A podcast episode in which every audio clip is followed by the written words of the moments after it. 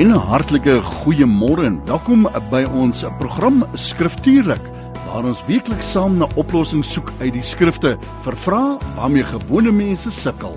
Die Bybel sê in Johannes 17:17 17, U woord is waarheid, heilig hulle na U woord. En Psalm 119 105 sê U woord is 'n lamp vir my voete en 'n lig vir my pad.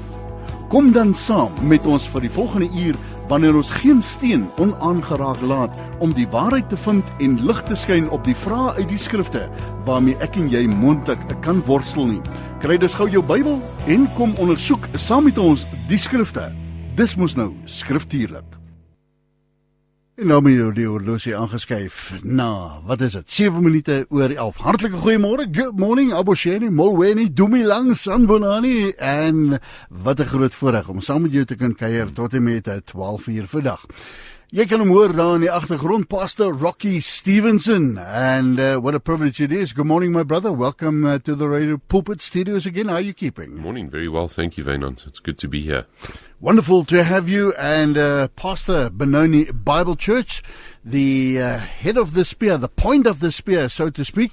If you've got a, a question from God's Word, this is the program question and answer program Q&A where you can find with us we together search the scriptures hmm. and uh, find out what does the Lord say the oracles of the omniscient God that we serve. What does he say with regards to the struggles that we have? Lifestyle questions, whatever questions you've got from God's word, and you can take part in the program by sending us a WhatsApp 082 657 2729. Jy ken die nommer. Ons gee hom al vir baie jare vir jou. Miskien het jy hom nog nooit gestoor op jou foon nie. Doen so vanoggend 082 Vodacom netwerk dan 657 2729. So eenvoudig soos dit en mag ek vir jou vra om die skrifgedeelte dan net by te sit eh, van die uh, stuk in die woorde waarmee jy dalk sukkel. There you have it. You've got the number and uh, thank you so much. We have prayed for you this morning as you just listened to this program. We are asking you kindly to keep us in your prayers that it not be flesh but spirit that answers uh, those who post questions this morning diep uh, afhanklik van die leiding van die Heilige Gees. So as jy net luister vanoggend, mag ek jou vra om te bid vir ons hier in die ateljee en dan spesifiek ook vir Rocky dat die Here vir hom deur sy Gees woord gee. Word, word, word. It's all about word. And so the word of God also says Acts 17:11. Once you've listened to a program like this, you have a responsibility to go and search the scriptures to see if these things are so. Enough said about that. We're going to give the number throughout the program. Don't worry. And then, of course, we on Facebook right now. You want to meet the Honorable Rocky Stevenson. We're on Facebook and on the YouTube channel as we speak. You can uh, pop in there, listen there, or just put it in the background and, uh, well, share with us in the program. Rocky, let's start with a question from Willie that says, What happens to babies and children in the rapture? And what happens to people who are incapable of fully understanding the gospel, perhaps due to a, a uh, disorder, Down syndrome, brain damage, whatever the case might be, the Lord knows. What happens to those people during the rapture? What do we answer, Willie? Do we find an answer in Scripture for that? Yes, and um, yeah, this is a bit of a follow up off of a question we had last week, and just to give a bit of the context, the question was about the you know, is it biblical for parents to, to, for Christian parents to not have children today because the rapture is near? And so this has become a bit of a follow up of that question. And so it helps you to understand some of the thinking of the listener as well, if, as they're thinking, well, it's so wicked at the moment. Uh, should we actually even have children? And what happens if the rapture happens? Will our children then be left behind? Now, the Bible doesn't explicitly de- give us details regarding what will happen with children in the context of the rapture. However, we do have other passages in the Bible that we can draw from, and we can find assurance in the character of God. He is just and he is merciful, and in his judgments, he is absolutely righteous. And so Psalm 119, verse 137, is a passage that comes to mind regarding that. He is just, he is in his judgments, he is absolutely righteous, he's merciful. So we can trust in God's sovereignty. We believe that we uh, that that he will handle the situation with regard to children in the most wonderful way, in his perfect justice and his righteousness. My personal belief on this would be that he would take the children with regarding the rapture, because to such a ones belongs the kingdom of heaven. But there is the parental responsibility as well. See, parents play such a crucial role in nurturing their children spiritually. And so the ultimate decision for salvation lies with each individual, but salvation is a personal relationship with Christ our Lord. And children, like adults, are able to respond to God in their own way. But when it comes to babies and even young children, the Bible gives us a lot of comfort in this regard. The fate of babies and even young children, if they died before reaching what has often been termed the age of accountability. Now, uh, it, you might have a difficulty with that terminology, the age of accountability, but it's, it's wording that is used in the sense that there's a time that comes in the life of any individual where they actually know that right is right and wrong is wrong and God knows that time for an individual where they can actually reason with a capability that goes, hold on a minute, I'm a sinner and I need a savior and I need to look to God as the one that will give me that savior. And a passage that really brings a lot of comfort regarding little ones that die or those that actually don't have the mental capacity to, to really comprehend something like the gospel is 2 Samuel 12 verse 23, where David expresses confidence in seeing his deceased child again, and that we have from Bathsheba, the child that they have, the firstborn from Bathsheba. You remember that the secondborn was actually King Solomon, but the firstborn died as a result of David's sin with Bathsheba, and he is go- he goes into mourning when God had told him through Nathan that his child would die, and his servants become so scared to even speak to David about this reality that and and in the end, once the child has died, David gets up, he washes himself, he goes and eats, and the servants ask him, they're like they're bewildered. How can it be that you were mourning before the child died, but now after the child's dead, what's going on? And then 2 Samuel twelve twenty three, David says, I'm going to go to him. I'll see him one day. And in Matthew 19 verse 14, Jesus actually affirms, he says that to such belongs the kingdom of heaven to little children. I believe that heaven is going to be more populated than hell as a result of the fact that all babies that die within the womb, all those that are murdered in the womb, our Lord God takes them to himself. Um, and so heaven is going to be populated with little ones. And we're even encouraged saying you must become like one of these. So what should we say about somebody that has a cognitive condition where they are childlike? Well, the, the scriptures tell us that we must become like children if we are to enter the kingdom of heaven. So somebody that has that cognitive type of a disability, if they're born, let's say, with a, a, a bad form of Down syndrome, they're unable to really comprehend the gospel. Uh, verses like Matthew 18, verse 3, then become such a wonderful passage because we need to be people that humble ourselves to the point of having a trusting heart like a child in trusting the Lord Jesus. And judgment takes into account the individual capacity for comprehension and for response, and that we can rest in the good nature of our great God in regarding this. So, so I do want to encourage the listener, and there may be other listeners as well that are wondering about this. They've got family members um, who who possibly have uh, cognitive difficulties and they don't have the ability to really comprehend we can have hope and we can have comfort in the fact that God keeps his promises and and God is the one who who is over all of these things. We don't need to fear, but what we do need to do is keep on being faithful to the Lord, like we said last week regarding the first question that we had from Willie on uh, from Willie on this, is that we are to keep on trusting the Lord and his word has taught us what we are to do as godly parents and his he's he's got our children underneath his hands.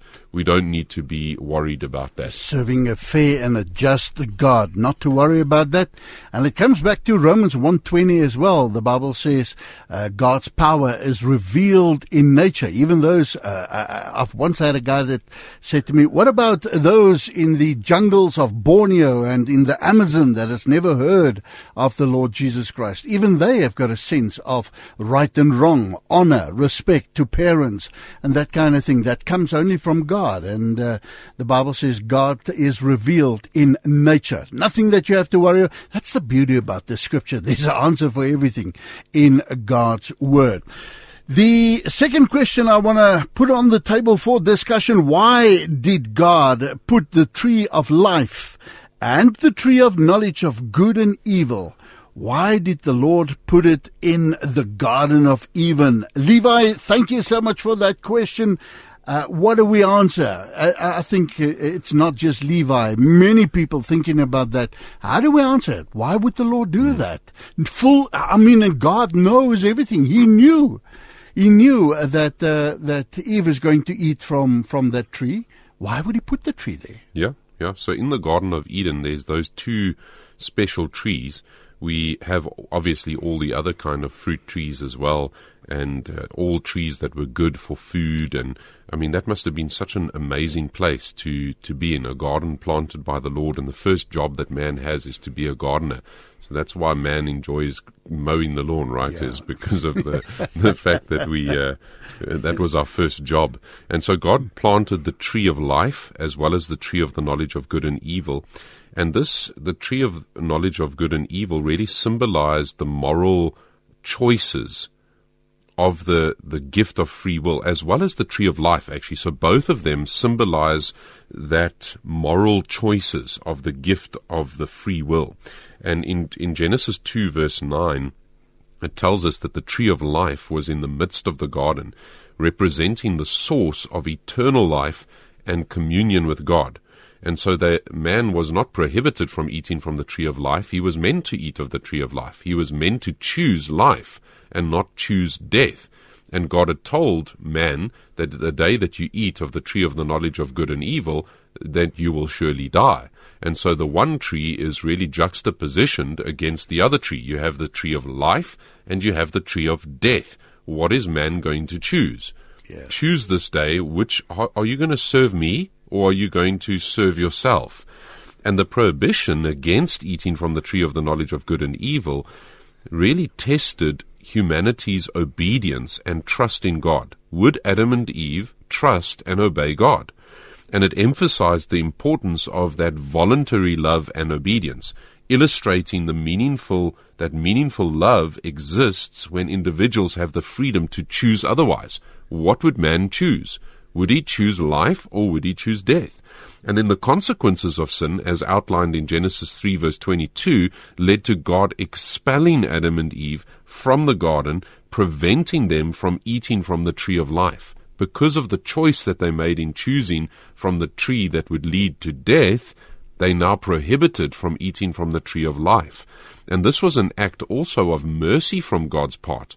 And why do I say it's an act of mercy that God put them out of the garden away from the tree of life? Well, it was because that He would then ensure that they wouldn't live forever in their fallen state, separated from God. God had made a plan, and He gave what we call the protoevangelium to Eve, where He said, From your seed will come one who will crush the head of the serpent there was a plan that God put into place where man could, by faith, be made right with God, no longer by the flesh or by the arm of the flesh, but by, by God's mercy. So the tree of life in the garden, we see that in Genesis 2 3. We see the consequences of, of sin in Genesis 3 20 too. But then also we see how this is mercy from God in withholding the tree of life from man in Romans 7, verse 24 to 25, where Paul himself says, Wretched man that I am, who will deliver me from this body of death? Thanks be to God through Jesus Christ our Lord. Uh, Paul there also shows how he groans with all of creation for the day of redemption. Our Lord Jesus being the firstborn from the dead, life again given to man inside of the Lord Jesus Christ. And so even Romans 8 verse 23, where all of creation groans for this anticipation. But if we think about the purpose, even again, of the tree of life in the Garden of Eden, this symbolizes the eternal life and the communion that there was to be with God. When you walk right with me, you can eat of the tree of life. So the tree of life was the symbol of God's intention for humanity to experience eternal life as well as unbroken communion with Him. They were to walk with God as God walked with them. And its presence in the garden even highlighted God's desire for this everlasting relationship with His creation. But then we also see with both trees this test of obedience and trust. Mankind, of course, failed this test and chose to sin. But then there's the offer of divine blessing as well that's given. But if we think about some of the significance of the tree of life, is that one day, even in the millennial reign of Christ, the tree of life is there, but the tree of the knowledge of good and evil is not there in the end. And yeah. then we see this in the book of Revelation. In Revelation 22, verse 2, we find the tree of life once more. And that shows that through what Jesus has done since Genesis 3 until, let's say, Revelation 22, verse 1, our Lord Jesus has made it possible again for mankind to eat of the tree of life. And so that redemptive history plays out. And so one of the purposes of the tree of life is to show us the, the, the journey back through Jesus to eating once more of that tree. That we can, through what Jesus has done for us, enjoy this and we will reign with Christ for that millennial reign of Jesus where he is on this earth in Jerusalem. We will be able to eat of that tree and the nations of the world will actually find restoration through him. We see this there in Revelation uh, 22, verse 2. They will be able to, with the Feast of Booths, once a year, I believe, even eat from from that tree. And so it's a marvelous concept as you think about how Jesus restores us even from the curse that we have received from eating of the tree of the knowledge of uh, good and evil.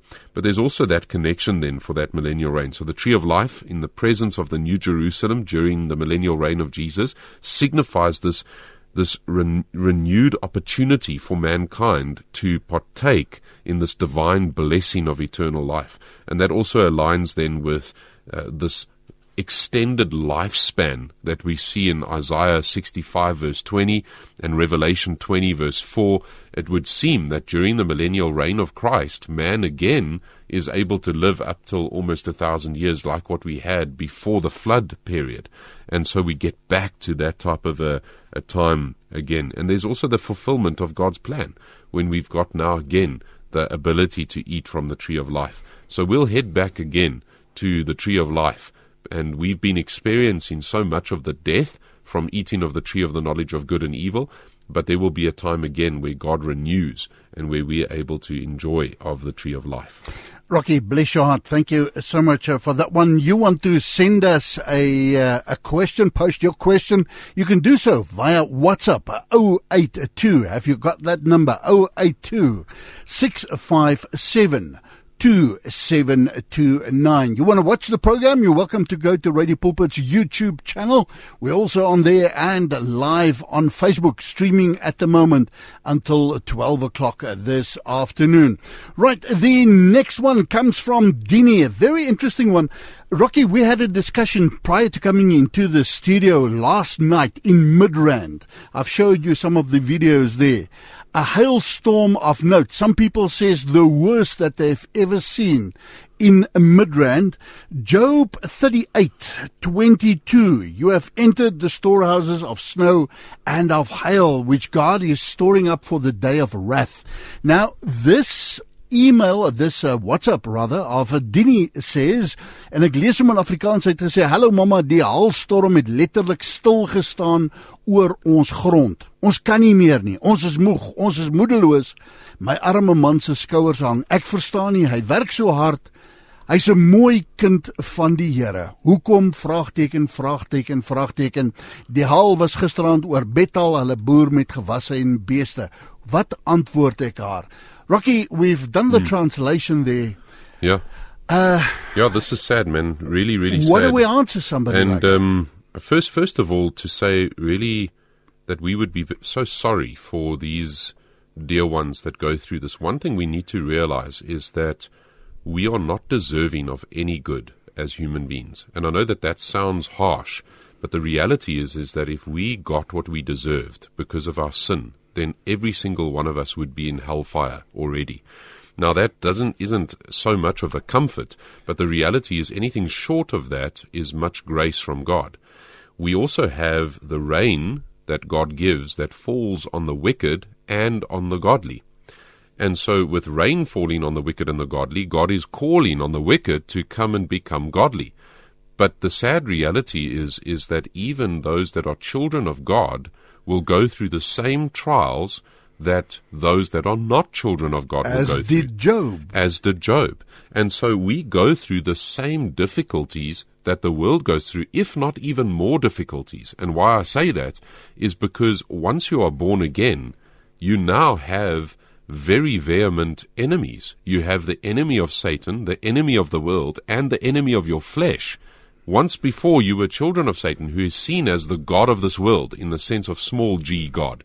He is he's he's got a dominion that he has been given. Now, of course, we've touched on this before in Skriftuurlik that that the devil is God's devil. He's not allowed to do anything that God has not allowed him to do, and we wouldn't attribute now even a hailstorm to Satan as such. But God has allowed that hailstorm to fall on your children just as much as He did on the farmers next door that might not be children of God. But he did in Job. I mean, Satan, exactly. Satan had control over and that's the, an excellent um, an excellent reference to Job because and in particular Job 1 verse 21 where Job says naked I came from my mother's womb and naked I shall return and Yahweh gave and Yahweh has taken away. Blessed be the name of the Lord. This becomes the attitude of the Christian God is the one that gave me the cattle that I've been farming with. God is the one that gave me the crop that was growing. And God has decided in a season like this to take it away. Blessed be his name. I will not forsake the God that I serve. And of course, there's a tiredness that is set upon your children as they've now had to look after their animals and there's been a running around. There's a season that they've been put through of great trial, and the encouragement that you ought to give to them is keep looking to the Lord. He is absolutely sovereign. Acknowledge the reality even of their suffering, and so you cry with them. The Bible says, Weep with those that weep, and, and mourn with those that mourn, and rejoice with those that rejoice. We don't not acknowledge the suffering. This suffering is real. The suffering is hard. Job went through this, a righteous man, and he faced this immense trial and these losses, and yet he still did not turn away from the Lord.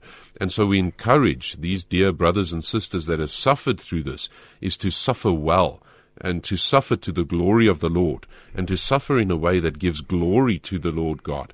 And also we have the confidence based on God's word that he will look after his children. I've been young, I've been old, I've never seen his children begging for bread. I believe that's Psalm 38. We know that God looks after his children. He gives them their daily bread and he looks after his children. So often we have so much more than what we necessarily need. What we also have is um, the testimony of somebody like the Apostle Paul. I believe it's Ephesians or uh, Philippians chapter 4, where he learned the secret of contentment. And that's something that Paul had to learn. Yeah. That's also something that we have to learn. We got to realize that yes, the crop is now being destroyed, but next season we're going to plant still. We're going to trust in the Lord. We're going to keep on looking at Him. Rocky, make it real for me. This this farmer. What is the next step? Do you go into your inner room, shut the door, and and and bring worship and honor and glory to God? What is the next step? How do we do it? This is the advice we give on radio now. Uh, so many. I, I'm just looking at people in Midrand last night. Cars that was destroyed, houses, uh, wind, b- b- literally buildings that was destroyed with this hail. Uh, the wrath of God. Um, what do we do next? You, there's a dying world watching us, listening to us. What would be the grassroots level advice? Yeah, I, I think that we once again are drawn back to a passage like uh, Proverbs 3, verse 5 to 6, which is a, a favorite. We've used it many times on radio. It says there, Trust in Yahweh with all your heart, and do not lean on your own understanding. In all your ways, acknowledge Him, and He will make part, your path straight. Yeah. And the encouragement would be just do the next best thing, is put your foot forward and do the next best thing. You've got a windshield that needs to be replaced. fill out the forms to get the windshield replaced. Do the next best thing, faithfully trusting in the Lord. Maybe you can't afford to put that windshield in. Well, then you keep on trusting in the Lord. And you trust in God's word to help you to to build you up and recognize that your daily provision does not come from whether the fig tree is blossoming or not. It comes from the sovereign Lord who looks after you, that was able to bring water from the rock and give manna to his people that lived in the wilderness. We, are, we, we do not live by bread alone, but we live by the, every word that proceeds from the mouth of God. And so we must tell ourselves truth from God's word and then realize that God, in His mercy, has allowed us to be a part of His plan with the world that is around us and I and I, I, saw something from Amir Tsarfati, I think it was yesterday or the day before. He made this comment, which I thought was so true. He said, "If you want to see the miracles of God, start telling people about Jesus." and yeah. you know, you think to yourself, like, uh, we've got a grand purpose, and sometimes the Lord reminds us of that purpose. Mm. It may be that in His mercy, He's showing you through the taking away. I mean, you showed me a, a, a video of somebody's, I think it was Ferrari, that was that was, that was ruined by this hail. And it may be that the Lord, as well, in His mercy, is showing us that that our our security is not in material things. Yeah. It's not in the cars that we drive or in the houses that we are in. Are we right with the Lord Jesus? And I do think that we're in an age where we have so much opulence, we have so much and we've forgotten about the God of the and stuff. we spiritually we all dried up. And we are dried up. You know, I mean, It uh, long to be ago, long ago, our spiritual life was wre- wrecked so much by the hail of our love of money and our love of stuff and the love of things, and we've put so much security into the things of this earth. We should be, as a people, as a body of believers, a people that are able to say, "All I need is Jesus. Give me Jesus. I've I, and I've got everything." And and I think that's the encouragement that we should draw from this is that at a time like this, are we trusting in the Lord with all of our heart, even when our stuff gets taken away? Are we able to say like Job, naked I came into this world, naked I'll leave this world, blessed be the name of the Lord? And God, in His mercy, gave back to Job afterwards. There are seasons that we go through that are really difficult seasons. I think of something like um, just just even asking and begging the Lord, please comfort me. Please would you restore me? You know, Psalm 34 verse 18 says, The Lord is near to the brokenhearted and he saves the crushed in spirit. And so even for this listener who sent this in, is to encourage your children through something like Psalm 34 verse 18 to look to the Lord at a time like this. He has, in His mercy, decided to take you through what He is taking you through. And this is something that we get also from the Heidelberg Catechism that's interesting. I mean, there's a little uh, children's song that we were playing this morning to our children, and I'm reminded of that now, is that there we belong to the Lord in body and in soul. If we belong to the Lord, then He has the right to do with us what He wishes. And it's not just us that belong to Him in body and soul, but even the stuff which we have. Yeah. Our farms belong to the Lord.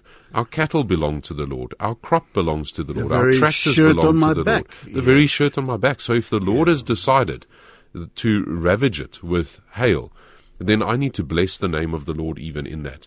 And I need to see what the Lord is busy teaching me through that. And I need to be okay with Him being God and me being under this God. But there's also the promise that God gives regarding uh, restoration. And a passage like, um, like Joel uh, comes to mind, and this is prophetic, uh, Joel 2, verse 25, which says, Then I will pay back to you in full for the years that the swarming locust has consumed, the creeping locust, the stinging locust, and the gnawing locust, my great military force which I sent among you. And now there, God is speaking to Israel and about the way in which He destroyed much of their crop as a result of their idol worship. But God is the one that also brings about restoration. Yes. And this world that we in is very temporal. The stuff that we have here is it, it is all going to fade. And it's a good reminder for us when we have something like a hailstorm like this Yeah. that, that actually we can't rest in the stuff that we have. Yeah. We've got to plan, of course, and we've got to be wise. And I do think that the Christian, out of all people, ought to be the wisest, even in a in a nation like ours. And I've said this recently from the pulpit. Um, I said to our people, um, our government has turned against Israel, Yeah. and therefore the curse of God will be upon this government because God has not taken And, away and on the land for, for And on how the we've land. treated it. you know, because of the, The ways that we've blood. treated it, the ways that we have looked, and And so God is at the moment against South Africa as a whole, you know, not against the Christian. Yeah. Um, the Christian is a redeemed individual and he looks after his people even in the midst of the judgment in that sense. There is a restraining element that there is from God regarding that judgment because the church exists within within the let's say the, the confines of South Africa. But I just said to our people, we need to be a wise people. We need to be a people that start thinking about things like um, our energy source or our water sources or the ways in which we look after our families and yeah. arming ourselves if we need to arm ourselves. God did not promise us to have a, a times of peace yeah. in this world. He actually promised that His word and He, he Himself would bring a sword. Yeah. And so we as the church need to stand up. And I think there's another encouragement as well, is is to to encourage your children to look outwardly as well even in a time like this. Of course, there's going to be some time that they have to resettle their farm, resettle their crop, resettle their animals.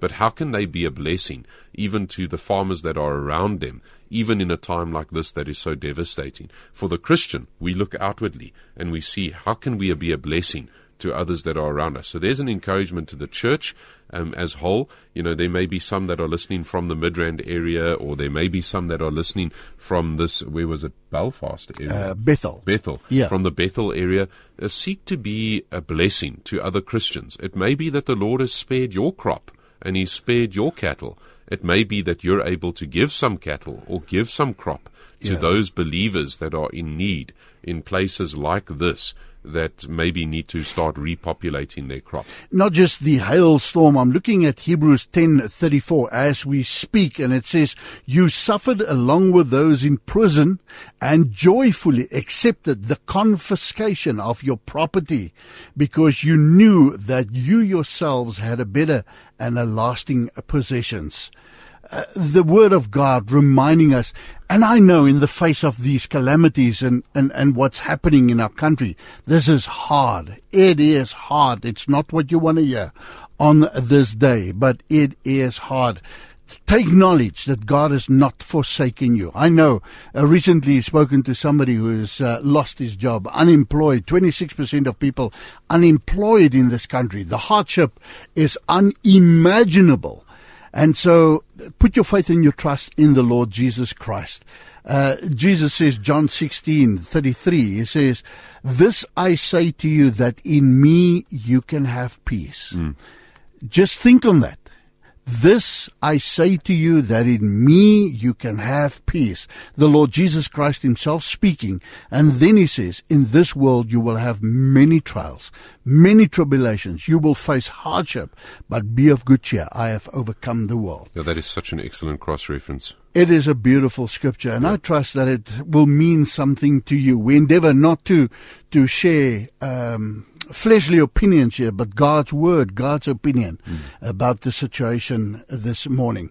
Right, uh, had a beautiful, beautiful uh, WhatsApp from somebody that sê Ileline, Ileline, môre Ileline, daai gebega uit wat uh, saam luister na die program. And she says I'm I'm making reference to Revelation 21 and verse 4. It says in heaven there will be no sorrow or cries or sorrow or pain does this mean that those who go up to heaven then will forget about their families, will forget their friends, including children and parents who did not make it to heaven? Will all feelings then fall away in heaven? Does the Bible answer us, uh, Rocky? Yeah, let me read um, Revelation 21 4. It says, And he will wipe away every tear from their eyes, and there will no longer be any death there will no longer be any mourning or crying or pain. The first things passed away. Now, nowhere in that does it say that all feeling is taken away or all memory is taken away, but we do see that there's no longer crying, there's no longer pain, there's no longer mourning. The first things have passed away. And then in verse 5, and he who sits on the throne said, Behold, I am making all things new. And he said, Write, for these words are faithful and true. Then he said to, to me, the, They are done. I am the Alpha and the Omega, the beginning and the end. I will give to the one who thirsts from the spring of water of life without cost. He who overcomes will inherit these things, and I will be his God, and he will be my son. Now, that's a marvelous promise that he will wipe away every tear. And this, this verse really is a part of a description of the new heaven and the new earth. And it highlights the completion of the restoration as well as the renewal that God will bring about for those that are in Him. Later on, it actually speaks about those that are not in him because it says in verse 8, But for the cowardly and the unbelieving and the abominable and murderers and sexually immoral persons and sorcerers and idolaters and all liars, their part will be in the lake that burns with fire and brimstone, which is the second death.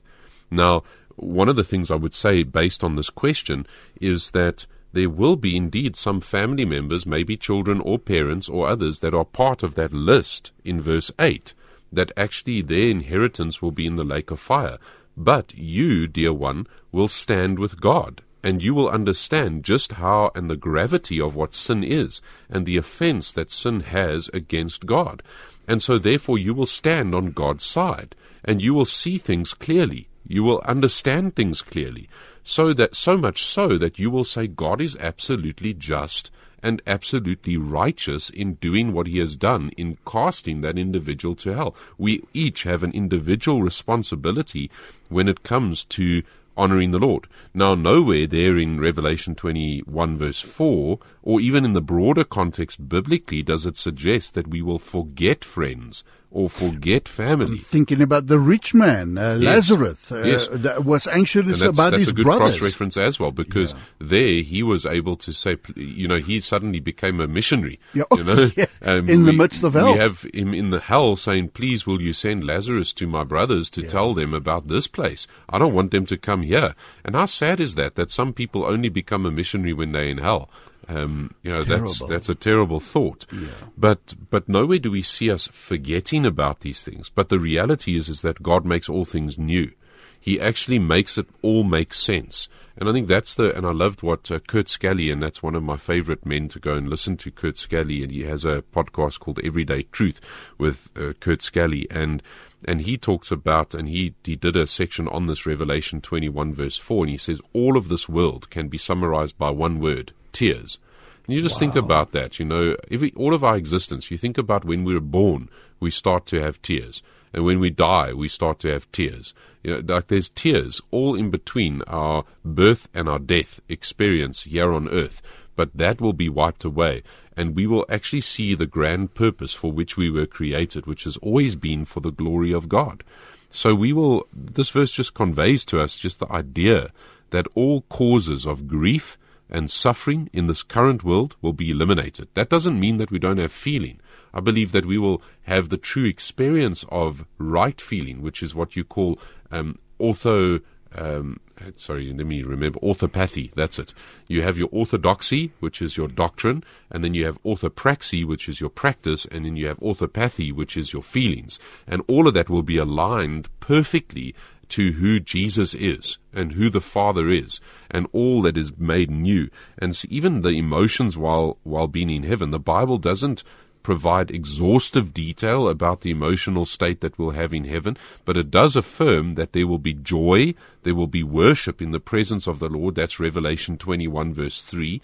And it doesn't also imply the removal of genuine emotions, but rather then the transformation of sorrow into everlasting joy we will be in the presence of Jesus. He will be all and, and more than enough for us.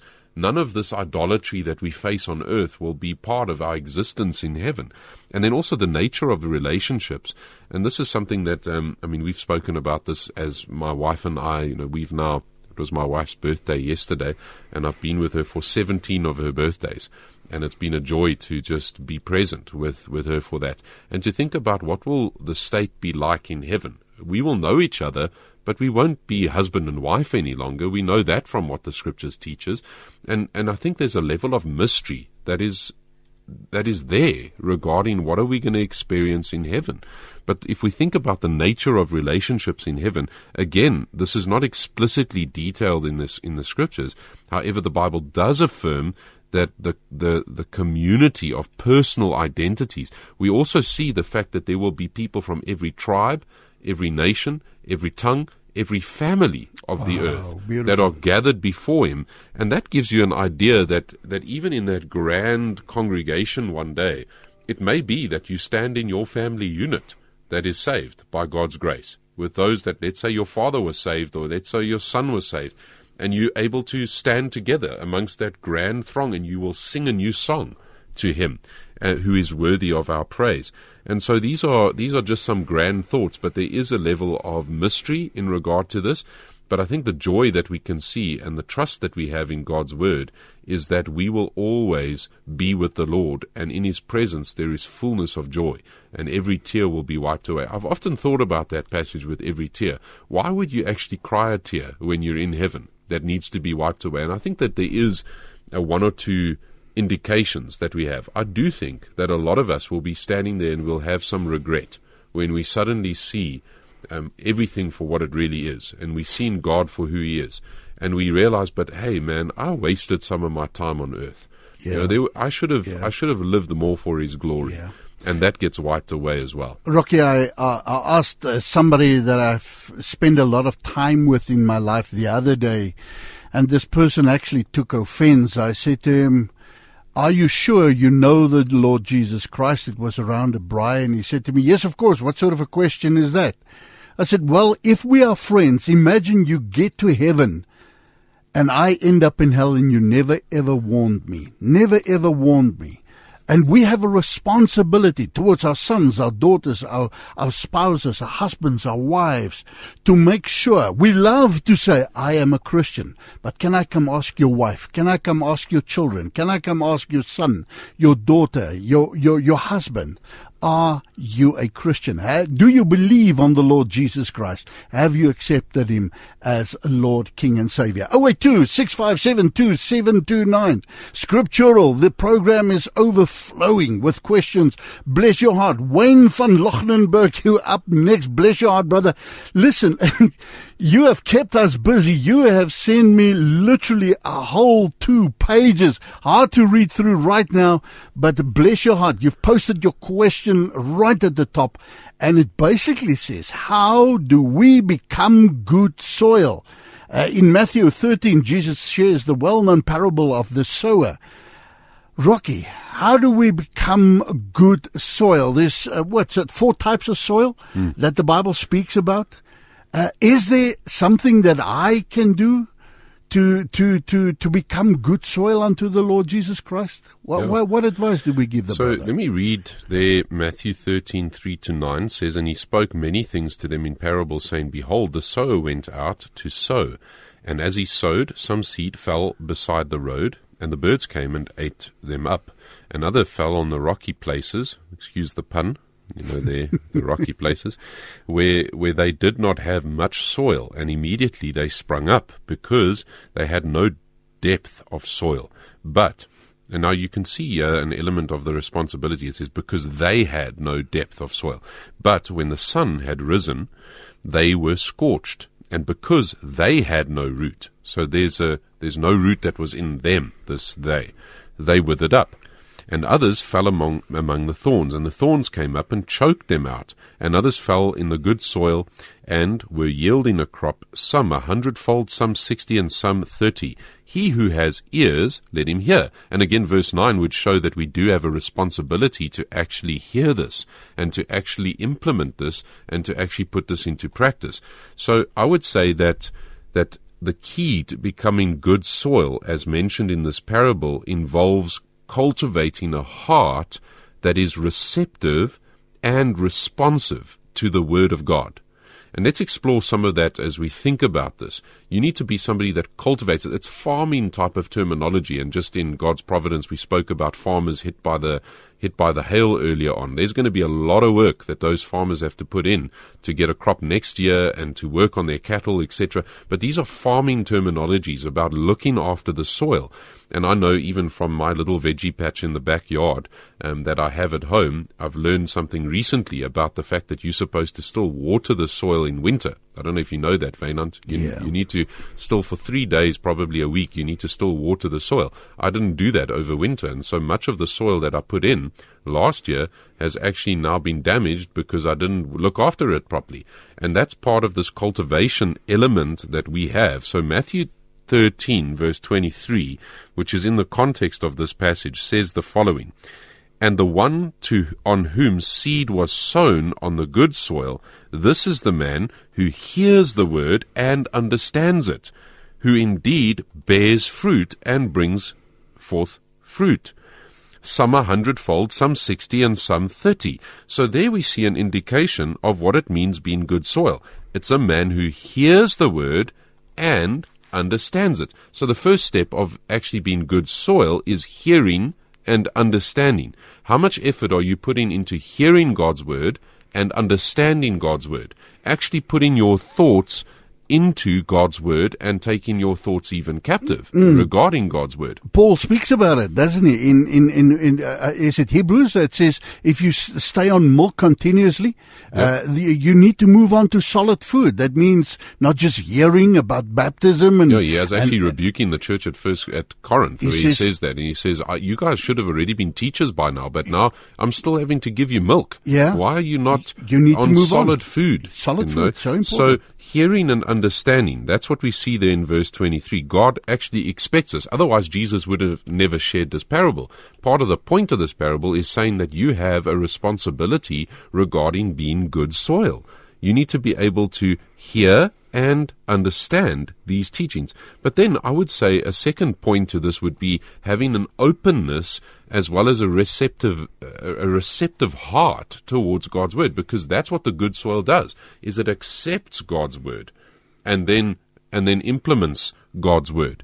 So there, um, even when we think about Matthew 13, verse 23, where Jesus explains the good soil um, to them, and we see the receptive, the receptive nature, a heart of this good soil welcomes the truth of God's word, and this involves then humility as well as willingness to learn and a readiness to receive God's guidance but then also guarding against distractions. Because if we see in verse 22 of, of Matthew 13, uh, we, we actually, just before what I read earlier, it says, And the one whom seed was sown among the thorns, this is the one who hears the word, and the worry of the world and the deceitfulness of wealth choke the word and it becomes unfruitful. So if you're wanting to be good soil, then you need to be somebody that actually avoids the distractions that there are within the world. And those those weeds are the cares of the world, the deceitfulness of riches that come and choke and can choke the word. So what efforts are you putting into place where you don't worship the things of this world, but you worship the God who gave you the things to enjoy in this world? Recognizing that you belong to Him in body and soul, and everything that you have belongs to Him. So I think this is a good uh, question to even come with our first question earlier, or our earlier on question regarding some of the farming becoming good soil involves guarding against the distractions that hinder spiritual growth. So think for a moment are there things that are weighing you down as a Christian and that are weighing you down as an individual? That are possible things that are choking the Word of God in your life. That may require then internal efforts of prioritizing God's Word amidst much of the of, of life's challenges. But this also impacts obedience because the good soil not only receives the seed, but also allows that seed to bear fruit. And we know from the rest of Scripture that bearing fruit is linked to the obedience to God's word. When you're obeying God's word, you bear fruit. So applying the teachings of the Bible into one's life, then also obediently living out God's word is an absolutely crucial aspect to being good soil. We see this in James 1 verse 22. We, we need to follow this. Our faith in God must lead to actions, and that involves this commitment to aligning our actions with God. But then I would say, just as a last two thoughts, because we are running out of our time, is, is cultivate a teachable spirit. That's how you remain good soil. It's like what I need to do now with my backyard soil. I need to water it three times a week so that the soil stays good, the microbiome of the soil stays good. You need to cultivate a teachable spirit part of that means submitting yourself to teachers. Part of that means being part of a local body of believers. It, it doesn't mean that, I mean, no man in the pulpit is going to be a perfect man, but he needs to be a man that's able to say, Thus says the Lord, and lead you to the scriptures. And you need to be somebody that's plugging into that, that cultivates that teachable spirit, being somebody that's slow to speak, slow to be um, uh, quick to listen, slow to speak, and slow to become angry, as the book of James puts it. And then also, you need to be somebody that nurtures your relationship with God.